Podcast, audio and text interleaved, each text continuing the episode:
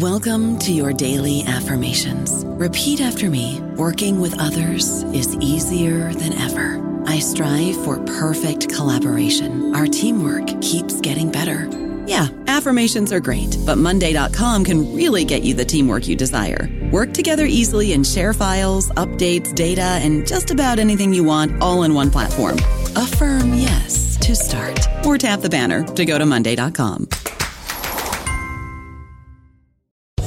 Land Casino asking people what's the weirdest place you've gotten lucky? Lucky? In line at the deli, I guess? Aha, in my dentist's office. More than once, actually. Do I have to say? Yes, you do. In the car before my kids' PTA meeting. Really? Yes. Excuse me, what's the weirdest place you've gotten lucky? I never win and tell. Well, there you have it. You can get lucky anywhere playing at LuckyLandSlots.com. Play for free right now. Are you feeling lucky? No purchase necessary. Void where prohibited by law. 18 plus. Terms and conditions apply. See website for details.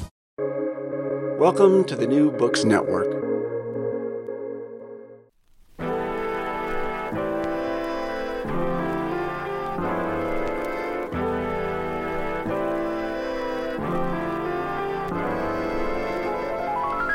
From Cited Media, this is Darts and Letters. I'm Gordon Katic.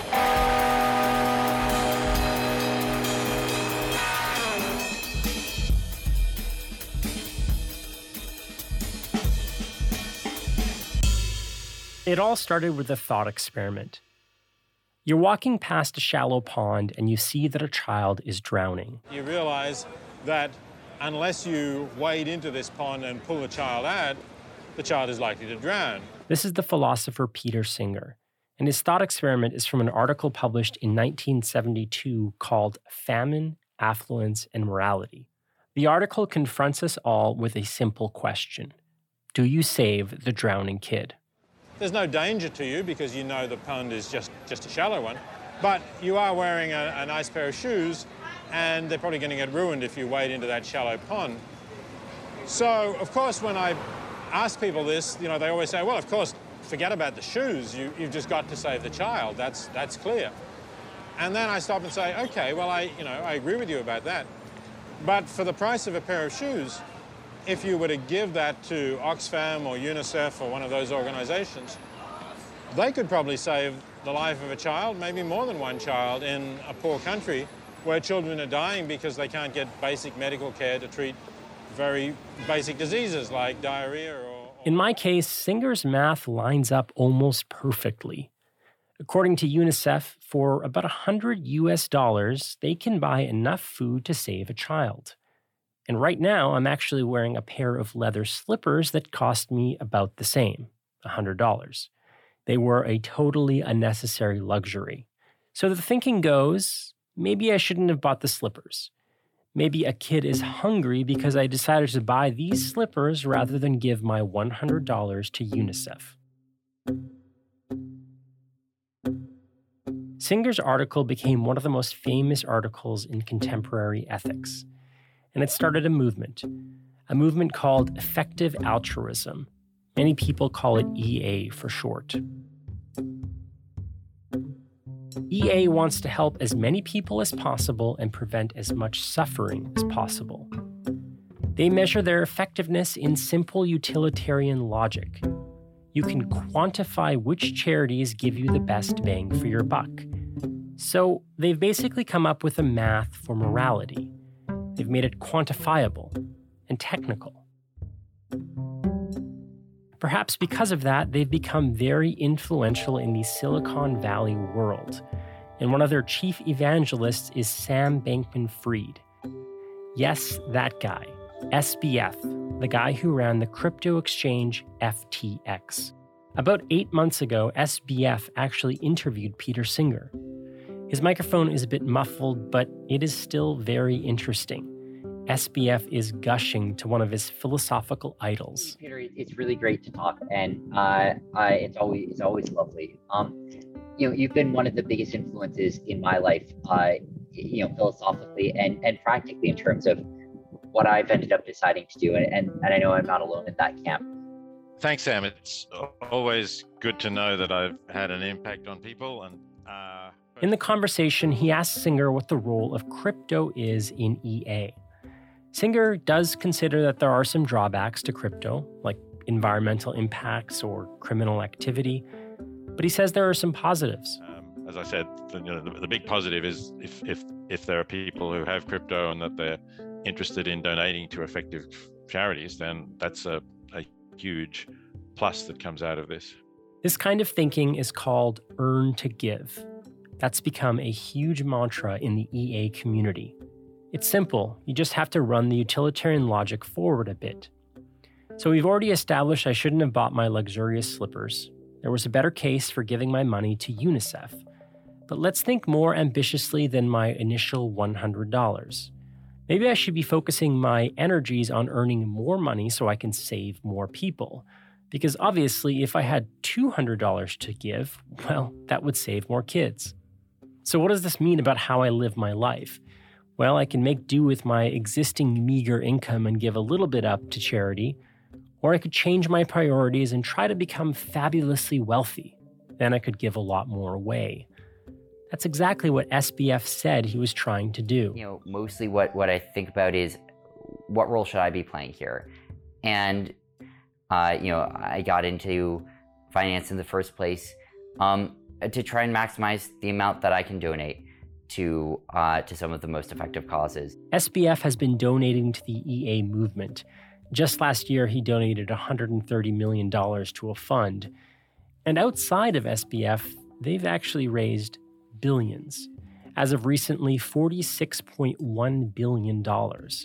When was the last philosophical movement that you've heard of that has raised that kind of money? And this money is really pushing EA to new intellectual frontiers.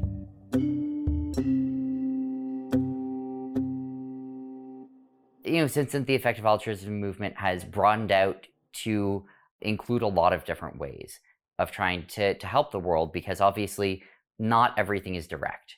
And there are a lot of things that have broader but uh, you know, thinner impacts or harder to evaluate impacts.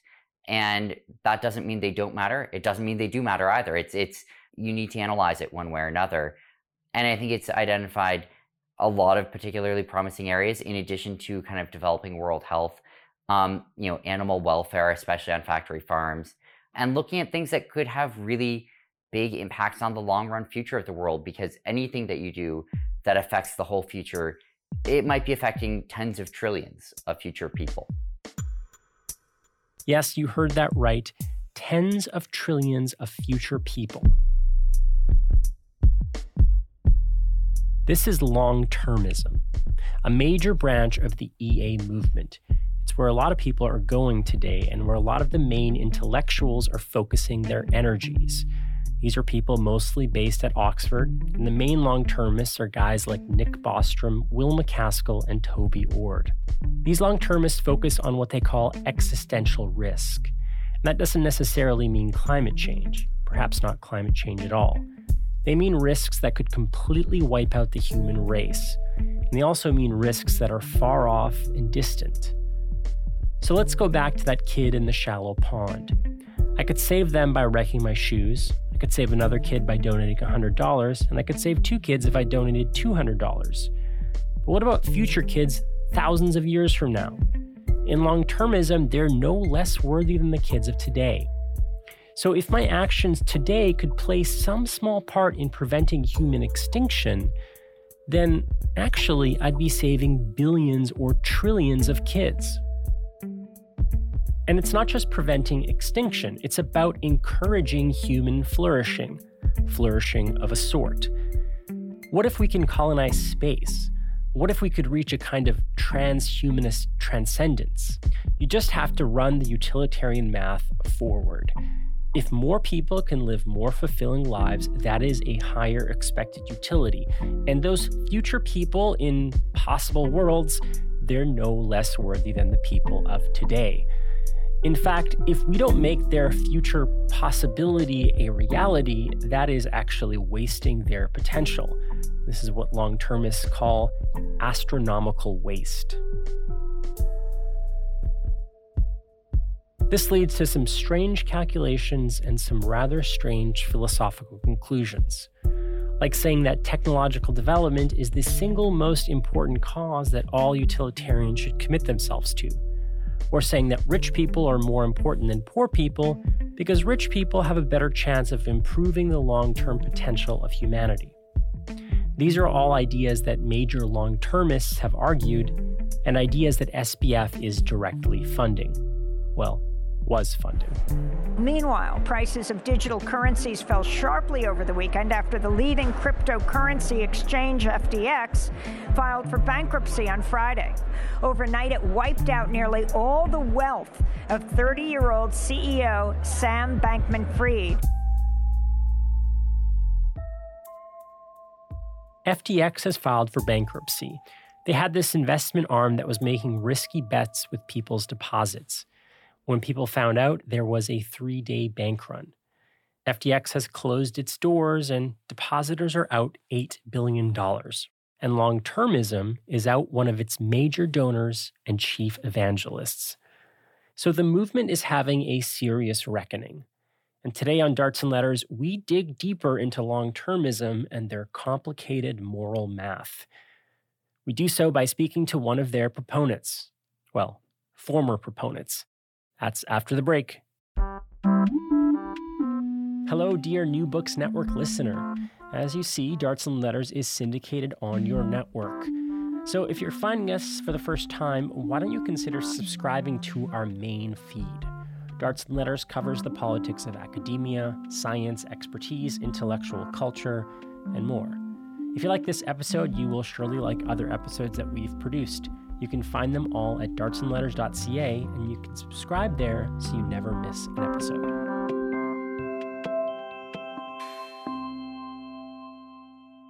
Émile P. Torres studies existential risk at Leibniz Universitat Hanover. They initially found long termism quite appealing. In fact, they were part of the movement. But Émile and long termism had a bit of a falling out. Émile is now one of the movement's sharpest critics. Today, they are our guide through the complicated moral math of long termism and the bundle of techno utopian ideas that come with it. Long termism is a word that was coined in 2017. But the idea goes back really to the early aughts, perhaps even a little bit before that, in the work of Nick Bostrom. The central aim of long termism is really to, to reduce existential risk, where existential risk is any event that would prevent us from creating some kind of utopian world among the stars with you know astronomical numbers of people. So I initially got introduced to the notion of, of existential risk through the idea of transhumanism. And you know, existential risk was initially defined specifically in transhumanist terms as just you know any event that would prevent us from realizing the transhumanist project of radically enhancing ourselves and thereby creating this you know techno-utopian world in the future and yeah so at first i found transhumanism to be quite alarming. In order to realize the transhumanist project, it's necessary to develop various technologies, uh, emerging technologies like nanotechnology, synthetic biology, you know, gen- genetic engineering, and advanced artificial intelligence. And it turns out that these technologies seem to carry greater risks with them than any technologies we've ever created before. Transhumanism says we need to develop these. If we don't, the transhumanist project will never succeed. But on the other hand, developing them runs the risk that these technologies will destroy the transhumanist project itself by perhaps destroying humanity. And so that was my initial introduction to this general area. And yeah, at first I was very much a critic of it, but you know, sort of realized that, or came to the conclusion, which I think is somewhat wrong, now that a lot of these technologies cannot be stopped. They're developed, you know, the enterprise of technologization is not something that has any brakes. So rather than try to fight the development of these technologies, one should sort of join the team and see if you can sort of shape the way they're developed to make the future as safe as possible. Because mm. one of the Bostrom arguments, right, is that if we don't do it, sort of outlaws will and therefore better to bring it into the fold than to forbid it because there's no way to properly forbid it, right? Exactly right. Yeah, yeah. So the, part of the argument is that actually if you try to regulate it if you try to impose you know broad moratoriums on entire fields of emerging science what you're really going to do is just drive that science underground as you start to consider these transhumanist uh, technologies does that lead you into the arms of long-termism essentially yeah so the idea of existential risk you could see it as the thing that connects the early transhumanism uh, the late 1990s early 2000s with long-termism uh, later on because the idea is central to both transhumanism and long termism. You know, initially Bostrom thought, okay, an existential risk is any event that prevents us from creating this techno utopian world of post humanity. And then shortly after that, he realized actually there could be not just this techno utopian world, but an enormous number of people in the future. And so all of that would be enabled by technology as well. And it would be very bad if we failed to create these people. Because on the particular ethical view that they accepted, could exist implies should exist. So if there are possible people in the far future who could exist, they should exist, and hence failing to create them would be some kind of moral tragedy. This is how the idea of existential risk took shape. And then the, you know, once you have the effect effective altruists discovering this idea and realize like, oh, there could be a huge number of people in the future, and the best way to do the most good is to focus on these far future people, this idea of existential risk becomes very, very important to them. So this is through trans- transhumanism to existential risk. For me, it leads directly to the long-termist ideology. Mm. So, so you know, long-termism is this particular ideology. It's it's relatively new, although it has roots, you know, going back several decades. But this was a worldview that Bankman Fried avowed to accept, to be an enthusiastic uh, advocate of. In fact, he mentions in a New Yorker article that was published shortly after MacAskill, uh, his book came out, he talks about how he's really kind of no interest in global poverty. He's really focused on the very far future. So it's unsurprising to critics like myself that Sam Bankman Fried's that perhaps you know he engaged in a little bit of fraud uh, in an effort to make money to keep his business going. Because his explicit aim from the start, when he first got a job at Jane Street, um, global proprietary trading firm, and then pursued crypto, crypto, to quote a journalist, it was to get filthy rich for charity's sake. And the charity that he had uh, in mind in particular was long termism. And also that he was a long termist before Will MacAskill ever came around to the, to the view. When he, according to many biographies of him, what happened was as he was graduating from MIT, he got a degree in physics. He was trying to figure out what to do with his life. And earlier on, he thought maybe I'll go into academia.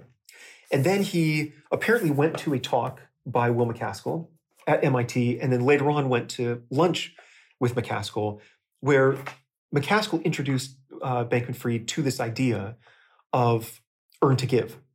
And so this is an idea that was developed specifically by effective altruists, according to which what one should do in order to maximize the amount of good one produces in the world is rather than going and working for, say, a nonprofit, rather than doing many of the traditional things that one would do to try to improve the world, what you should do is aim to uh, you should pursue the most lucrative job that you can find.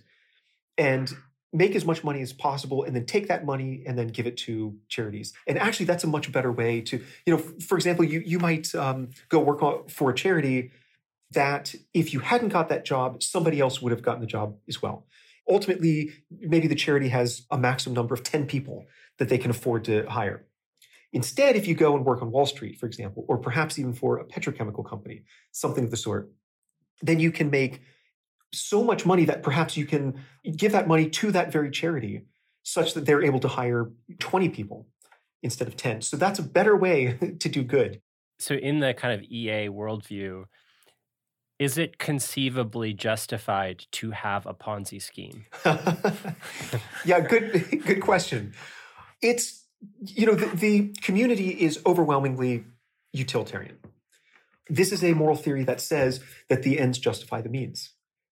and so within the literature, uh, within the effective altruism literature, there are statements about the importance of respecting common sense morality, of not thinking that the ends always justify the means, that you know integrity is something that that you know matters.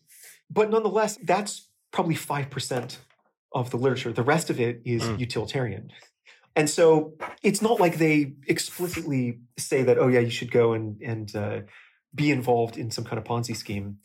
It's tacit all over the place that that's sort of okay. And in fact, I mean, MacAskill was, you know, still supported, uh, and the EA community in general still supported Sam Bankman-Fried's enterprise, even after he, you know, maybe it was probably a year ago or or so, went on a podcast and described DeFi, uh, which is something that he trades in, and I guess makes available on his FTX uh, platform. Uh, he described it as a Ponzi scheme, and he, the the interviewer himself was quite shocked by this particular description. Nobody in the EA community had any problem with that. Hmm. So, I mean, that certainly says something about the the sort of moral character, what you know, what the, the limits are uh, for individuals in this community. It seemed to me, at least as a lay uh, observer of these discourses, that they were very much concerned with global poverty. Uh, they're kind of do gooders. When did this shift happen? And is there a kind of tension within these communities, like in the sense that that it seems to have lost its way, or am I wrong in that in the sense that it didn't lose its way, and this is kind of the inevitable conclusion of the kind of internal logic that they've built from themselves? I don't think it's the inevitable conclusion. It seems to have been somewhere the beginning of the 2010s when some of the early advocates of EA discovered some of the work by Nick Bostrom. Back in 2003, he published this paper. This is Nick Bostrom, who founded the Future of Humanity Institute in 2005, which a lot of these individuals are affiliated with in some way. And basically, the argument was that there could be an enormous number of people in the very far future. So, you know, imagine that we colonize space, we build planet sized computers spread throughout our future light cone, which is the region of the universe that's in principle accessible to us. And then on these computers, run the vast computer simulations in which enormous numbers of digital people would live happy lives, you know, net positive lives, lives that are worthwhile. And so, because the future could be so huge from a utilitarian perspective, what matters most is not focusing on you know current day suffering but rather focusing on ensuring that as many of these people in the far future come to exist as possible. And it's not that current day people don't matter. It's that on the utilitarian view everybody counts for one. Everybody counts for the exact same. So the crucial idea is that by virtue of the fact that the human population or post-human population could be so enormous in the far future compared to the you know human population today we should therefore focus on the very far future. And so the key idea within effective altruism had to do with trying to maximize the goodness that one creates or introduces into the world. So it's about doing good better. So when they discovered these arguments from Bostrom that there could be, you know, all of these people in the far future, they suddenly had this epiphany. They thought, okay, if I want to positively impact the greatest number of people possible, maybe what I should do is not focus on the 1.3 billion people in multidimensional poverty today, but the the trillions and trillions and trillions of people who could exist in the far future. So even if there's a small probability that I might positively affect their lives, the fact that there are so many results in the expected value of focusing on them being mm-hmm. much greater than the expected value of focusing on people who exist today. So that's where you get this sort of pivot. And absolutely, there is a tension between long termism, which is one of the three main uh, causes within effective altruism, and the other two main causes, which are factory farming and global poverty. So, you know, global poverty, on the long termist view, you should care about global poverty and animal welfare, really only insofar as doing so would positively affect the very far future. So basically, if I understand the logic correctly, it's let's say in the here and now, if I commit myself to improving the lives of the people around me, let's say I have a 50 50 shot of improving the lives of 10 or 20 people versus I commit myself to building something new that might allow for a kind of technological advancement that would lead to a further human flourishing. And I have a 0.1% chance of succeeding. But if I were to succeed, I would improve the lives of 10 trillion people. On the whole, the latter probabilistically, consequentially, seems like the better use of my time. Do I have that right? That's exactly right. Crunch the numbers. So you use this thing called expected value theory, you know, that enables you to navigate situations in which you have an array of actions that you could take and there's uncertainty about the results. So in this case, you know, you might invest in trying to create this technology. Maybe you'll, you'll probably fail, but if you succeed, the payoff is going to be huge. And so even if there's a low probability of success, give if the payoff is big enough, then the expected value may still be very high. So you were studying, I'm just trying to get a sense of like kind of situating you. At this point, you're you're a PhD student, you're, I mean, where are you sort of in the community? You're looking at existential risk and then you're seeing long termism going, oh boy, what, what happened here? Or like, where, yeah, where, where are you kind of in the story? Yeah, I, I mean, initially, I should say I was very much an advocate of this worldview and mm-hmm. uh, really took it seriously. My personal situation was a bit unusual, but is actually very relevant to how I got into the existential risk field. You know, starting 2009, what basically became an independent scholar uh, for various reasons. And I, I just recently be, became a, a, PhD student to, to finally get that last terminal degree. But not being associated in any official capacity with a university has its downsides. But also on the positive side, it sort of gave me the freedom or latitude to pursue strange new interdisciplinary topics of, of you know, scholarly inquiry. Existential risk is a very interdisciplinary, the field that's built up around it is very interdisciplinary and doesn't really have a home even in philosophy departments. And when do you start to, to raise raise questions about where you're going and where this field is going? Yeah, I think it was really 2018 when I was working on a book that became part two of the forthcoming book. And the focus was the ethics of human extinction. And so, for the first time, I really dove deep into the literature on the topic. So, that sort of forced me to think seriously, think a bit deeper about the underlying philosophical foundation of the, the long termist worldview. And the more I dug around, uh, the more convinced I was that the, these foundations are actually really quite weak. Part of that was that I had read some of the writings, uh, you know, books and papers that had been published on apocalyptic terrorism and apocalypticism, and realized that a lot of these movements that went on to commit atrocities, to engage in violent acts, were motivated by ideologies that, at their core, contain the very same ingredients that long termism contains at its core. Many of the apocalyptic terrorist groups in the past began as very peaceful, explicitly peaceful. You know, they had a very passive kind of mode of trying to usher in the anticipated utopian world that they were looking forward to. And then there was some situation that triggered a switch to an active mode. And hence, I became very concerned towards the end of 2019 uh, for the first time that long termism could potentially justify, in the minds of true believers, acts that involve violence, that are aggressive, you know, perhaps even, I don't think this is hyperbole to say, perhaps even genocidal.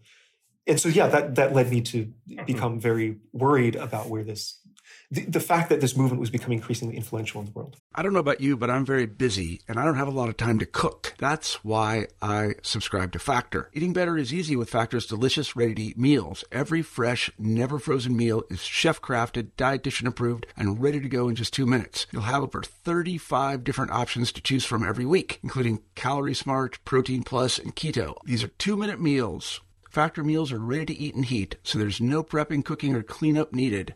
They're flexible for your schedule Get as much or as little as you need by choosing your meals every week. Factor is the perfect solution if you're looking for fast, premium options with no cooking required. Sign up and save. We've done the math, and this is important. Factor is less expensive than takeout, and every meal is dietitian approved to be nutritious and delicious. Head to factormeals.com slash NBN50 and use code NBN50 to get 50% off. That's code NBN50 at factormeals.com slash NBN50 to get 50% off.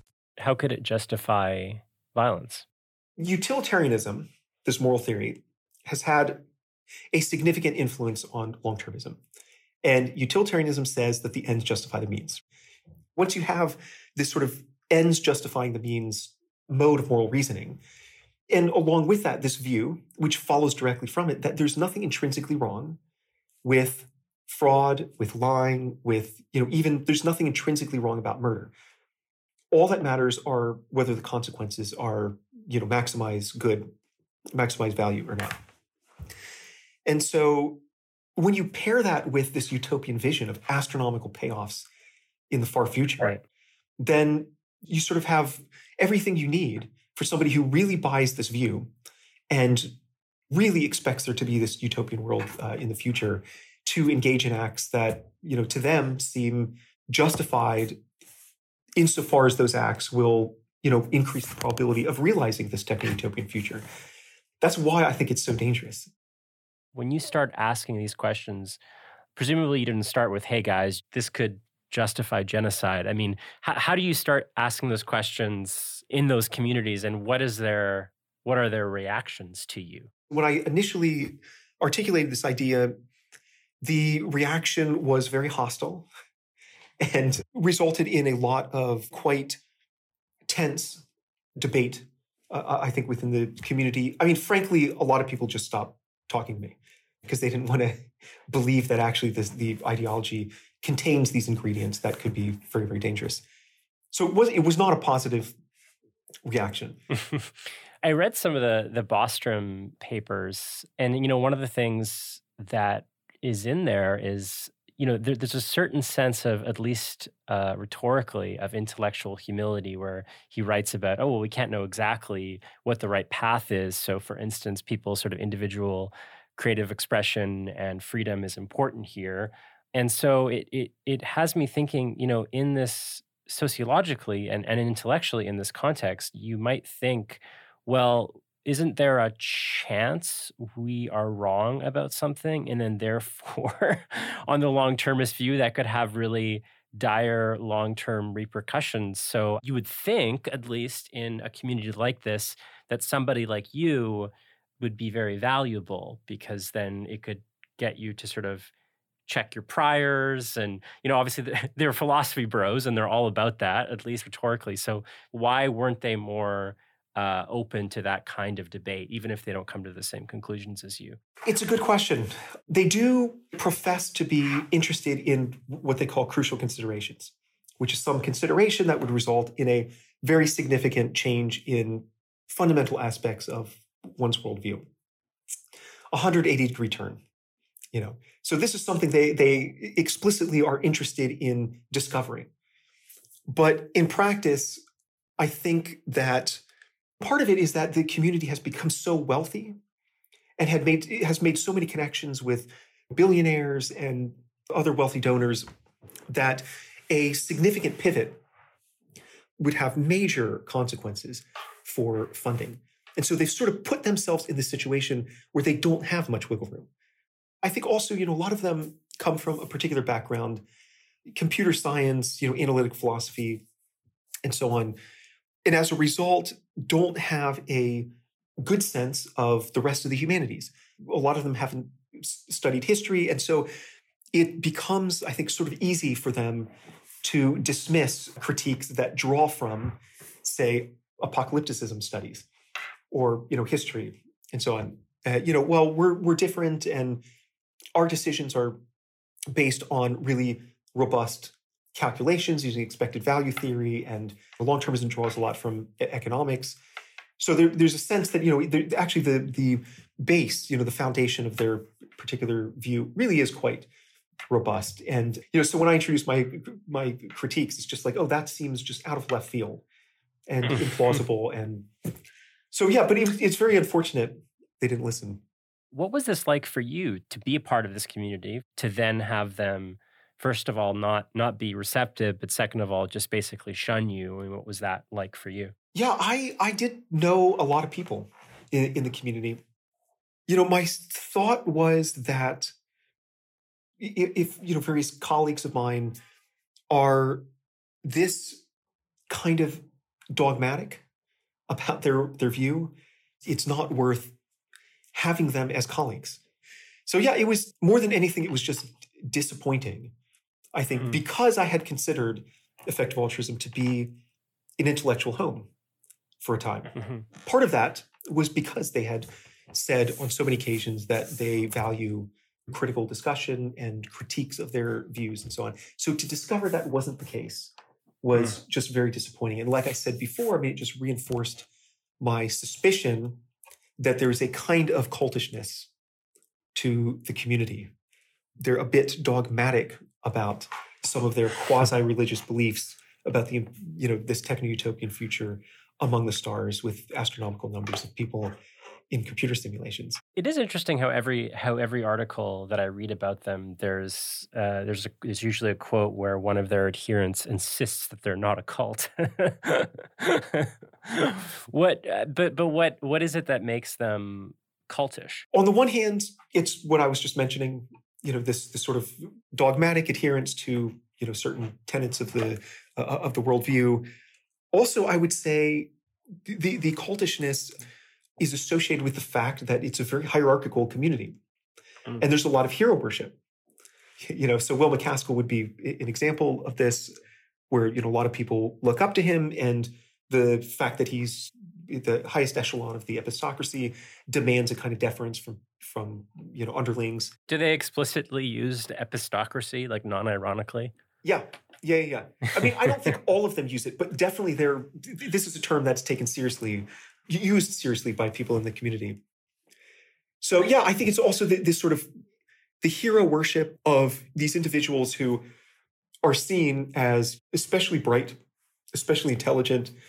IQ is something that uh, matters a lot to many of these individuals, especially within within the rationalist community, which is sort of uh, overlaps very significantly with effective altruism. I think it's also worth pointing out the demographics it's probably no no accident here. I mean, I think it's a movement that's 76% white, 71% male, might be the other way around. Those two stats, I can't remember exactly. But also, it seems like basically all of them are people at Oxford and now billionaires and Silicon Valley elites. So, in this epistocracy, is conveniently the very same people that are financial and intellectual elites today which has me wondering to what extent are we maybe taking it almost like too seriously in the sense is it genuine or is it cynical? Like i mean are these people in a sense trying to because because their views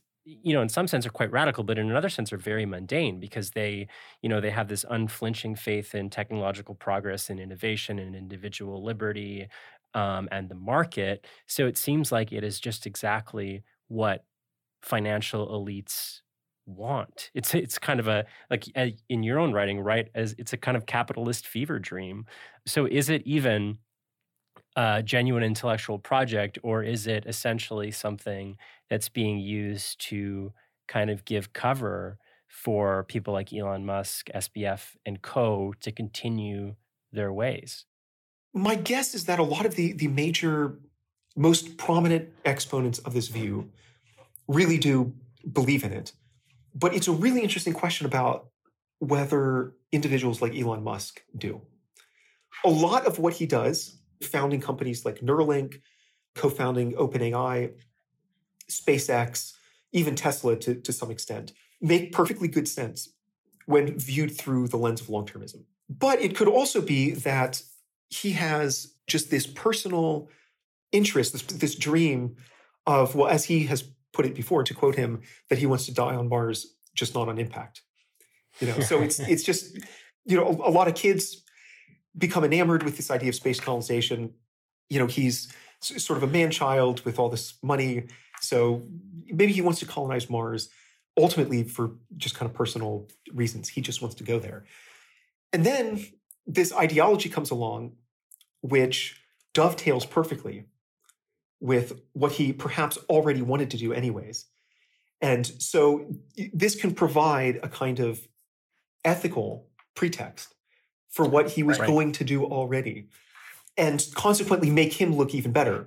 Like, yeah, I want yeah. to go to go to, to Mars long ago, but now actually there's this ethical framework that says going to Mars is what we should be doing. Right. Right. Mars is a stepping stone to the rest of the universe, and the rest of the universe is where we create astronomical amounts of value. When I ask a question like that, I should say, I mean, it strikes me that it's never one or the other. Like it is, in a sense, these people could be thoroughly genuine in their convictions, but it just so happens that the material interests push them towards pursuing certain questions and ostracizing people who ask the questions they don't like because of all the money that's involved because it's just such a, a break to to really challenge their own way of life.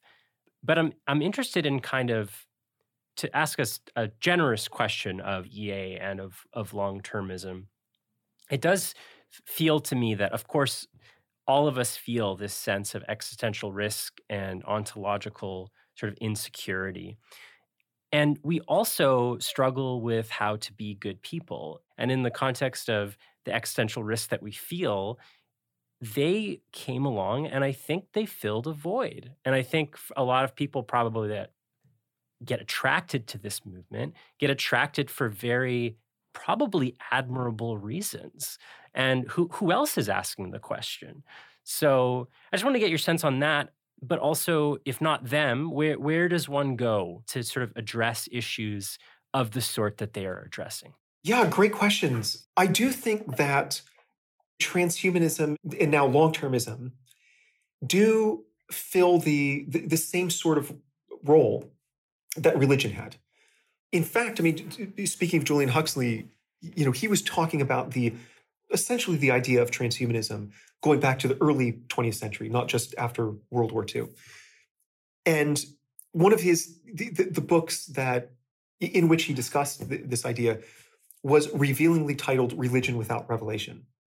So it was about this, you know, secular humanist worldview that could provide one with meaning, that could give one a certain kind of hope for the future that atheists or agnostics have lost because you know religion became during the 19th century increasingly implausible. And you know even uh, bostrom himself in this very long document that he wrote with the help of many other transhumanists uh, called the transhumanist FAQ uh, frequent asked questions he also mentions that transhumanism is essentially you know modern day religion rather than relying on supernatural agency to usher in this utopian world in the future, it's us. It's our responsibility. It's our ingenuity that is going to uh, enable us to, in this world, in this life, create this uh, a utopian world. So there is a, as a result, a kind of seductiveness to it. I certainly can relate with it.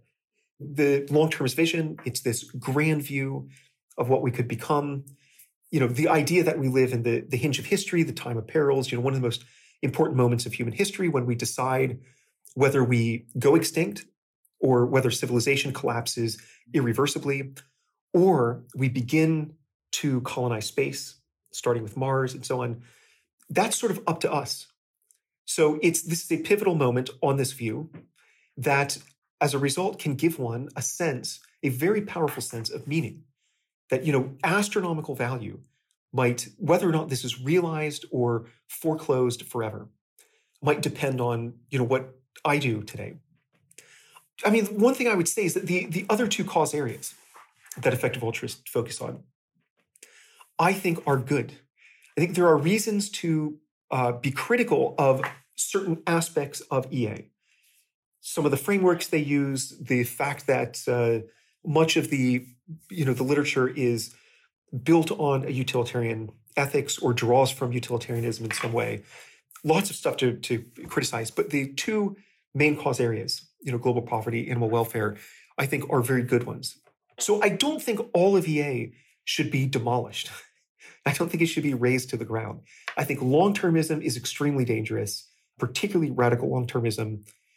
And that I am very much worried Mm-hmm. about. But EA in general, I think, does have some problems. But overall, there is a lot within EA that is worth salvaging. Yeah, it strikes me that like there's philosophical critiques. There's no one individual sort of quantitative metric to measure the good, capital T, capital G, and we can talk about sort of the strange traps that a kind of vulgar utilitarianism puts you in. But I will, to their credit, say that being a good person is a difficult thing that requires uh, intellectual and moral courage and commitment. And to the extent that EA can sort of shake you from just fulfilling the intuitive moral obligations around you, and that's that. I mean, that's a good thing, I think. But if it leads one inevitably to this, that's not a good thing. But maybe it doesn't. Maybe it doesn't inevitably lead one to this. Maybe this is just a very bizarre pathological outgrowth of it. I don't know. I don't think there's anything inevitable about accepting mm-hmm. EA and then ending up at, at long termism. And I know that there are plenty of people in the community who have really pushed back against the, the long termist cause area. And I think that's a good thing. It's very promising. I am sympathetic with this idea that we should try to be as rigorous as possible in deciding where our finite resources go. I myself, you know, am committed to donating everything, basically everything I make over 35,000 euros a year. So when I decide to to donate, some of the EA suggestions are useful as points of reference. But I mean, beside that, I mean, EA is not just a, a philosophy, it's a movement as well. And I think there's all sorts of serious problems with the movement, like we were saying before. It is very cultish. But you do not need to be a member of the movement to look at the philosophy and say, oh, there's something worthwhile here so long as it doesn't lead one to long termism, to see the loss, quote unquote, loss of all these future people in computer simulations as some kind of massive moral tragedy that we should avoid at pretty much any cost.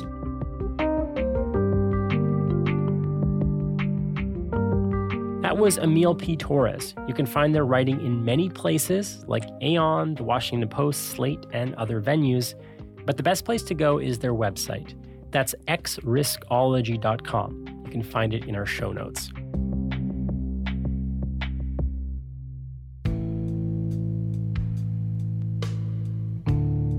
And that's it for this week's episode of Darts and Letters. We are produced by Jay Coburn, Mark Apollonio, and Ren Bangert. As always, our theme song and outro was composed by Mike Barber. Our graphic designs are by Dakota Coop, and I'm your host and editor, Gordon Katic. This is a production of Cited Media, and we are backed by our generous patrons. Join us and join them by going to patreon.com forward slash darts and letters. Thanks for listening. Check back in in two weeks.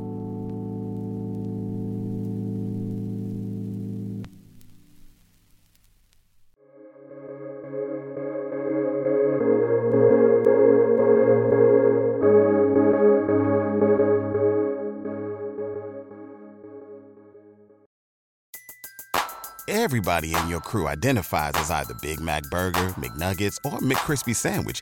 But you're the filet fish Sandwich all day. That crispy fish, that savory tartar sauce, that melty cheese, that pillowy bun. Yeah, you get it. Every time. And if you love the filet of fish, right now you can catch two of the classics you love for just $6. Limited time only. Price and participation may vary. Cannot be combined with any other offer. Single item at regular price. Ba da ba ba ba.